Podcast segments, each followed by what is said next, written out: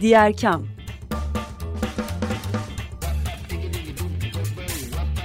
Sosyal fayda dünyasından fikirler, tartışmalar, haberler.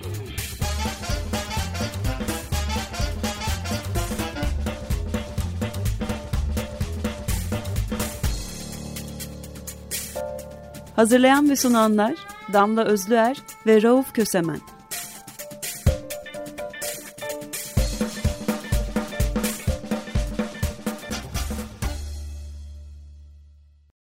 Diğer kamdan herkese merhaba. Açık Radyo'dasınız 95.0'da. Ben Rauf Kösemen. Her salı olduğu gibi bu salıda 16.30'da sizlerle birlikteyiz. Ortam Damla Özler bugün benimle birlikte değil, yurt dışı seyahatinde döndüğünde izlenimlerini alacağız. Ee, dünyada, Avrupa'da, sivil toplumda neler oluyormuş öğreneceğiz. Bugünkü programımızın başlığı ekolojik mücadelenin gündemi. Ekolojik mücadelenin gündeminden çeşitli haberler vereceğiz. Ee, önce bir doğum günü kutlaması yapalım. Ekoloji mücadelesi dünyasının önemli yayınlarından Yeşil Gazete 16 yılı bitirdi, 17 yaşına girdi.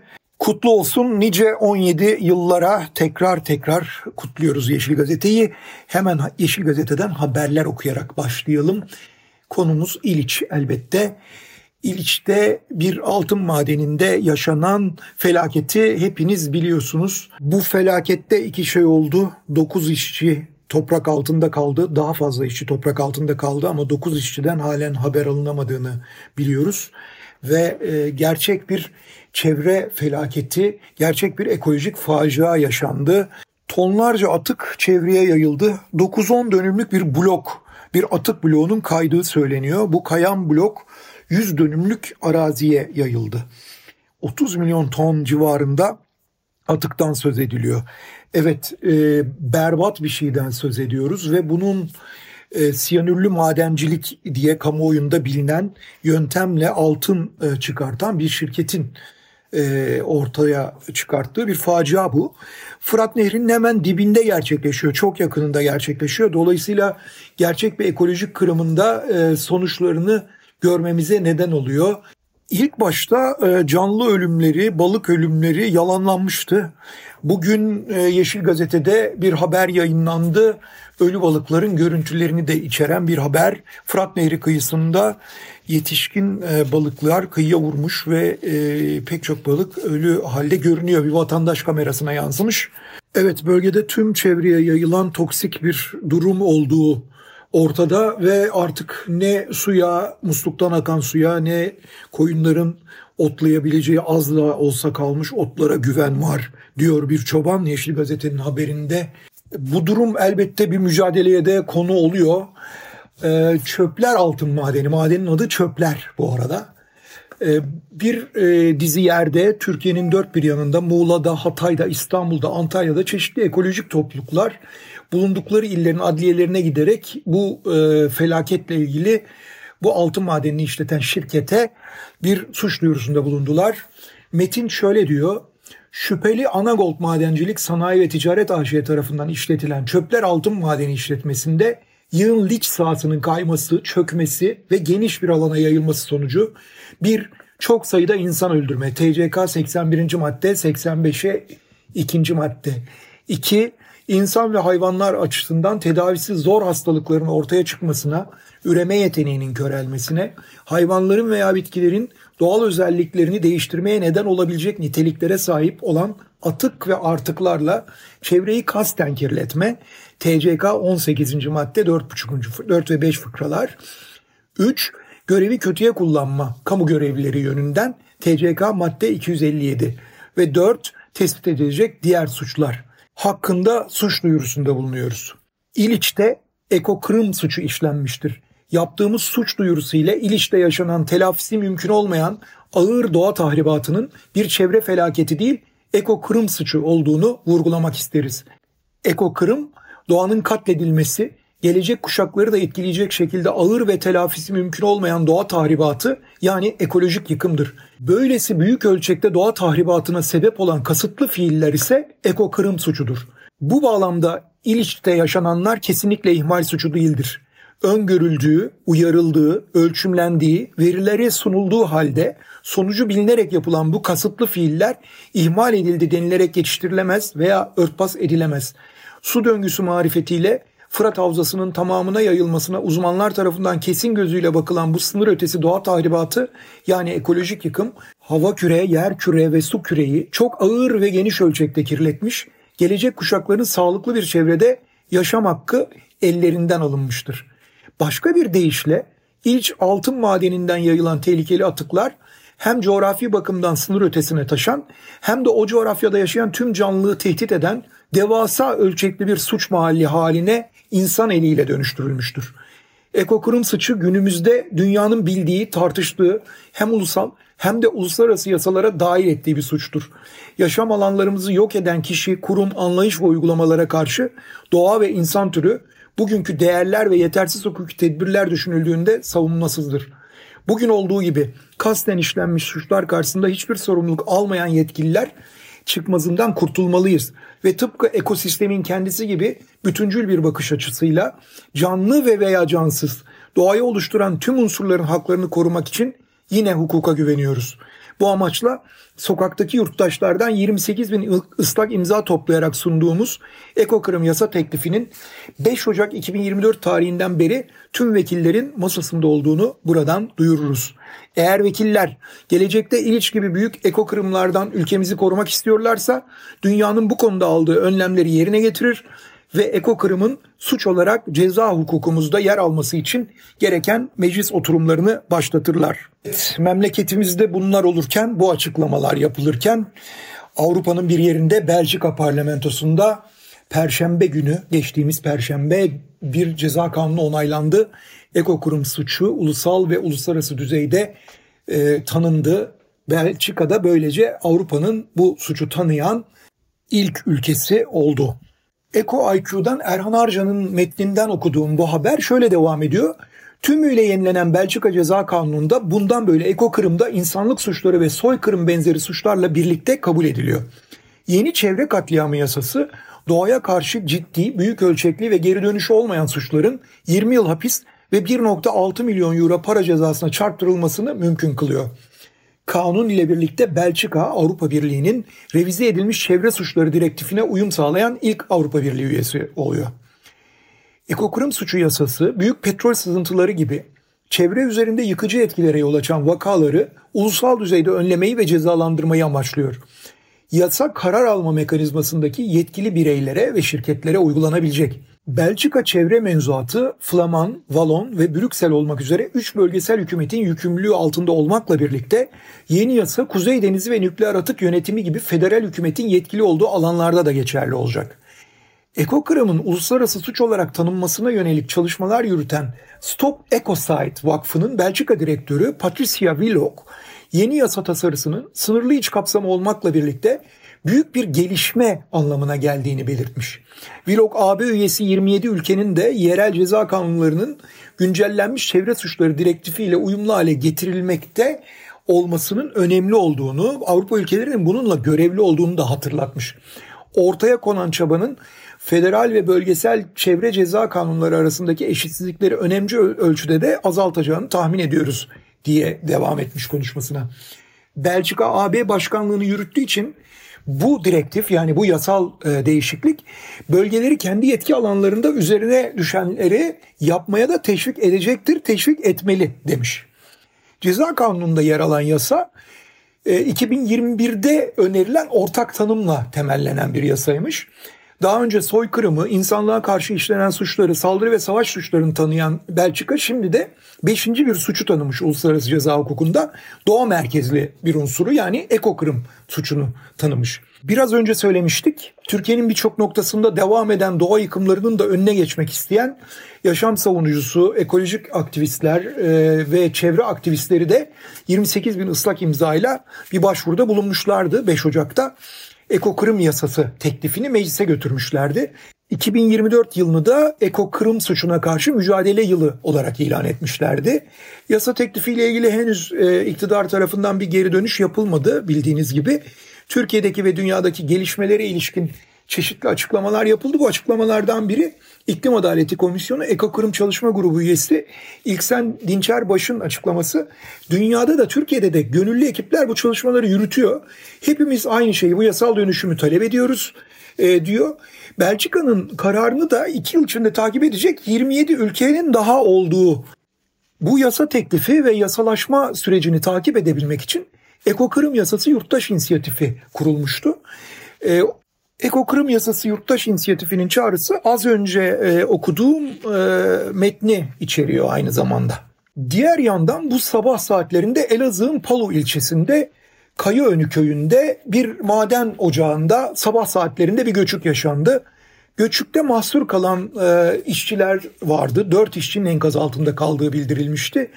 Enerji ve Tabi Kaynaklar Bakanlığı'ndan e, yapılan en son açıklama maden e, kazasında mahsur kalan tüm işçilerin güvenli bir şekilde kurtarıldığı yönünde. Bu maden bir krom madeni. Bazı kaynaklara göre 4, bazı kaynaklara göre 3 işçinin göçük altında kaldığı söyleniyordu. E, şu anda gelen haber kurtarıldıkları yönünde. Evet madencilik faaliyetleri doğayı tahrip etmeye, ekolojik dengeyi bozmaya devam ediyor anladığınız üzere. Fatsa'dan bir haber.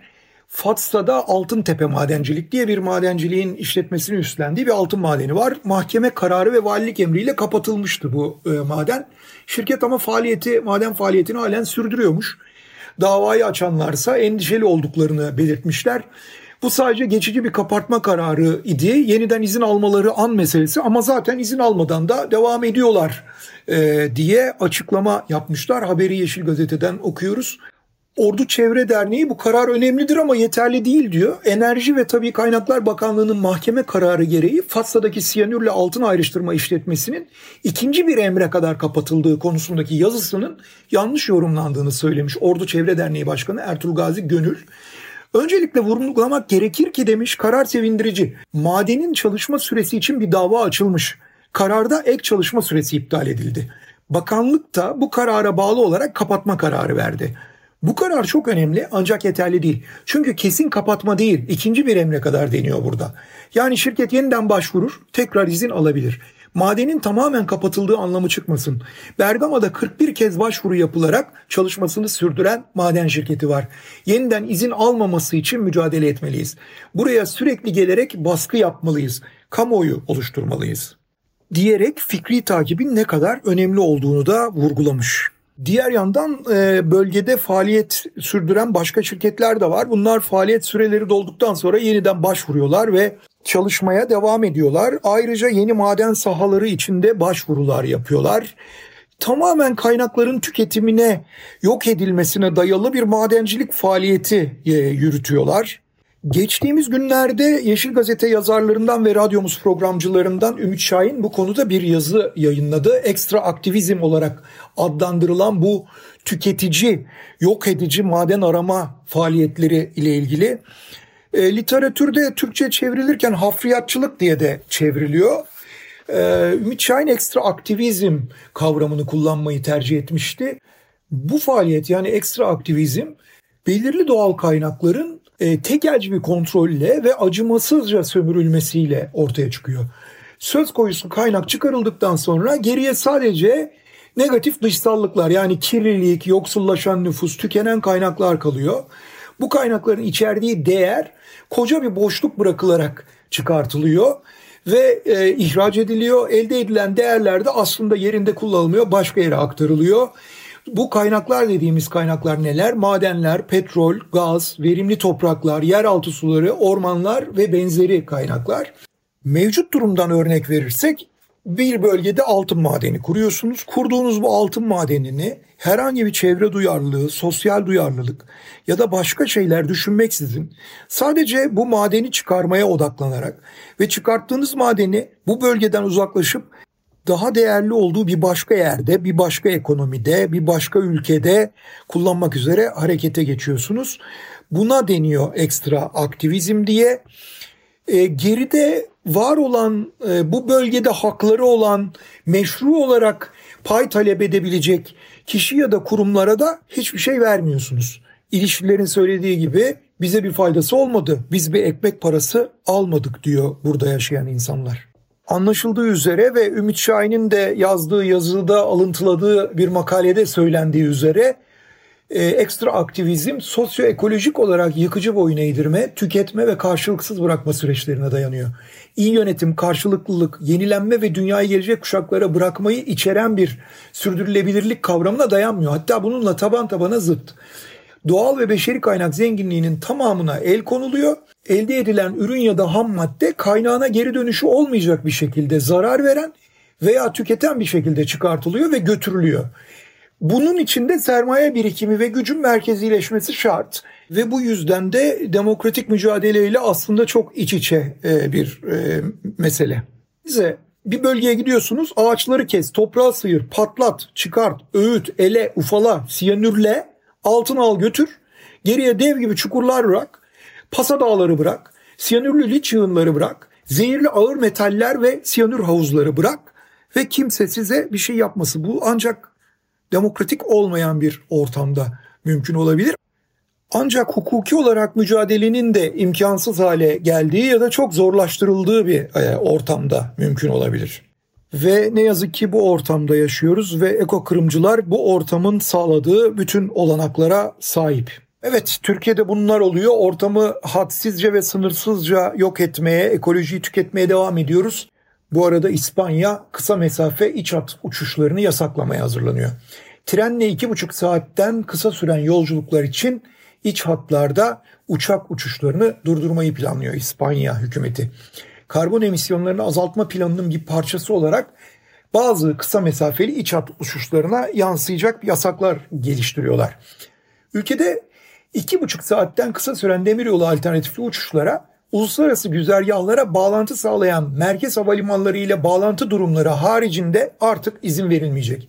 Koalisyon hükümeti tarafından kongrede yapılan anlaşmanın bir parçası olan uygulama ülkenin 2050 iklim eylem planı kapsamında 2021 yılından bu yana hayata geçirilmeye çalışılıyordu. 2023'te bu karar Fransa'da alınmıştı. İki buçuk saatten daha kısa bir sürede yapılacak yolculuklar için iç hatlarda uçuşlar resmen yasaklanmıştı.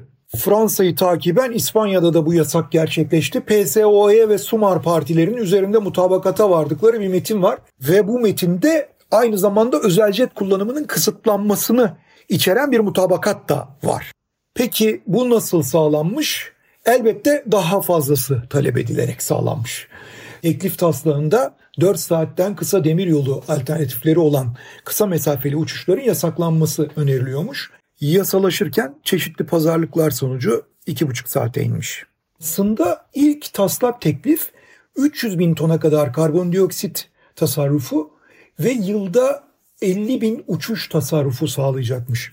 Çevreci gruplardan oluşan koalisyon 11 hava rotasının 4 saatin altındaki tren yolculuklarıyla değiştirilebileceğini ve bu sayede İspanya'nın karbondioksit emisyonlarının yaklaşık %10 oranında azaltılabileceğini açıklamış. Uygulamaya Madrid gibi uluslararası havaalanları dahil edilmeyecekmiş.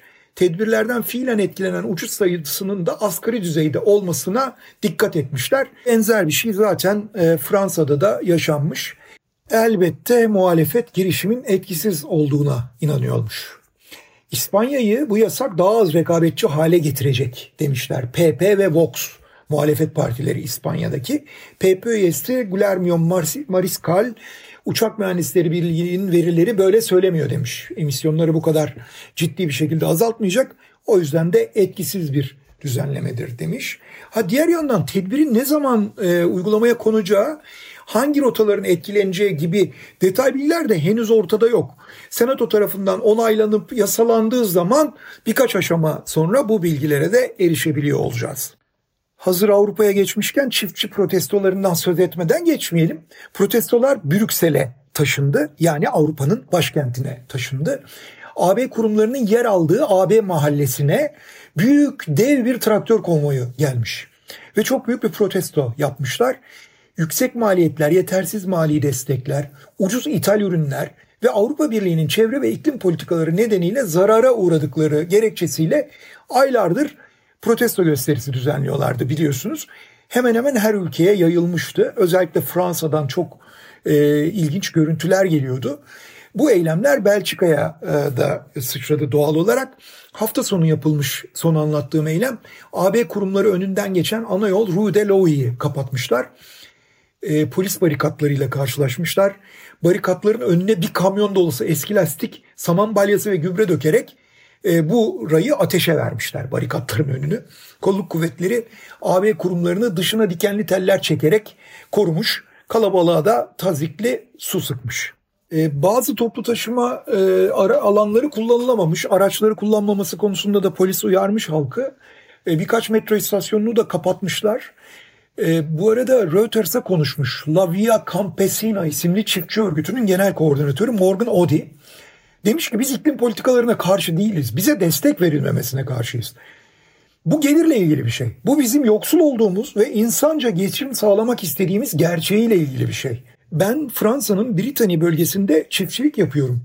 AB'ye çiftçilere yaptığı minimum mali desteği artırma ve yurt dışından daha ucuz mahsuller satın alınmasına izin veren serbest ticaret anlaşmalarından çıkma çağrısı yapıyorum.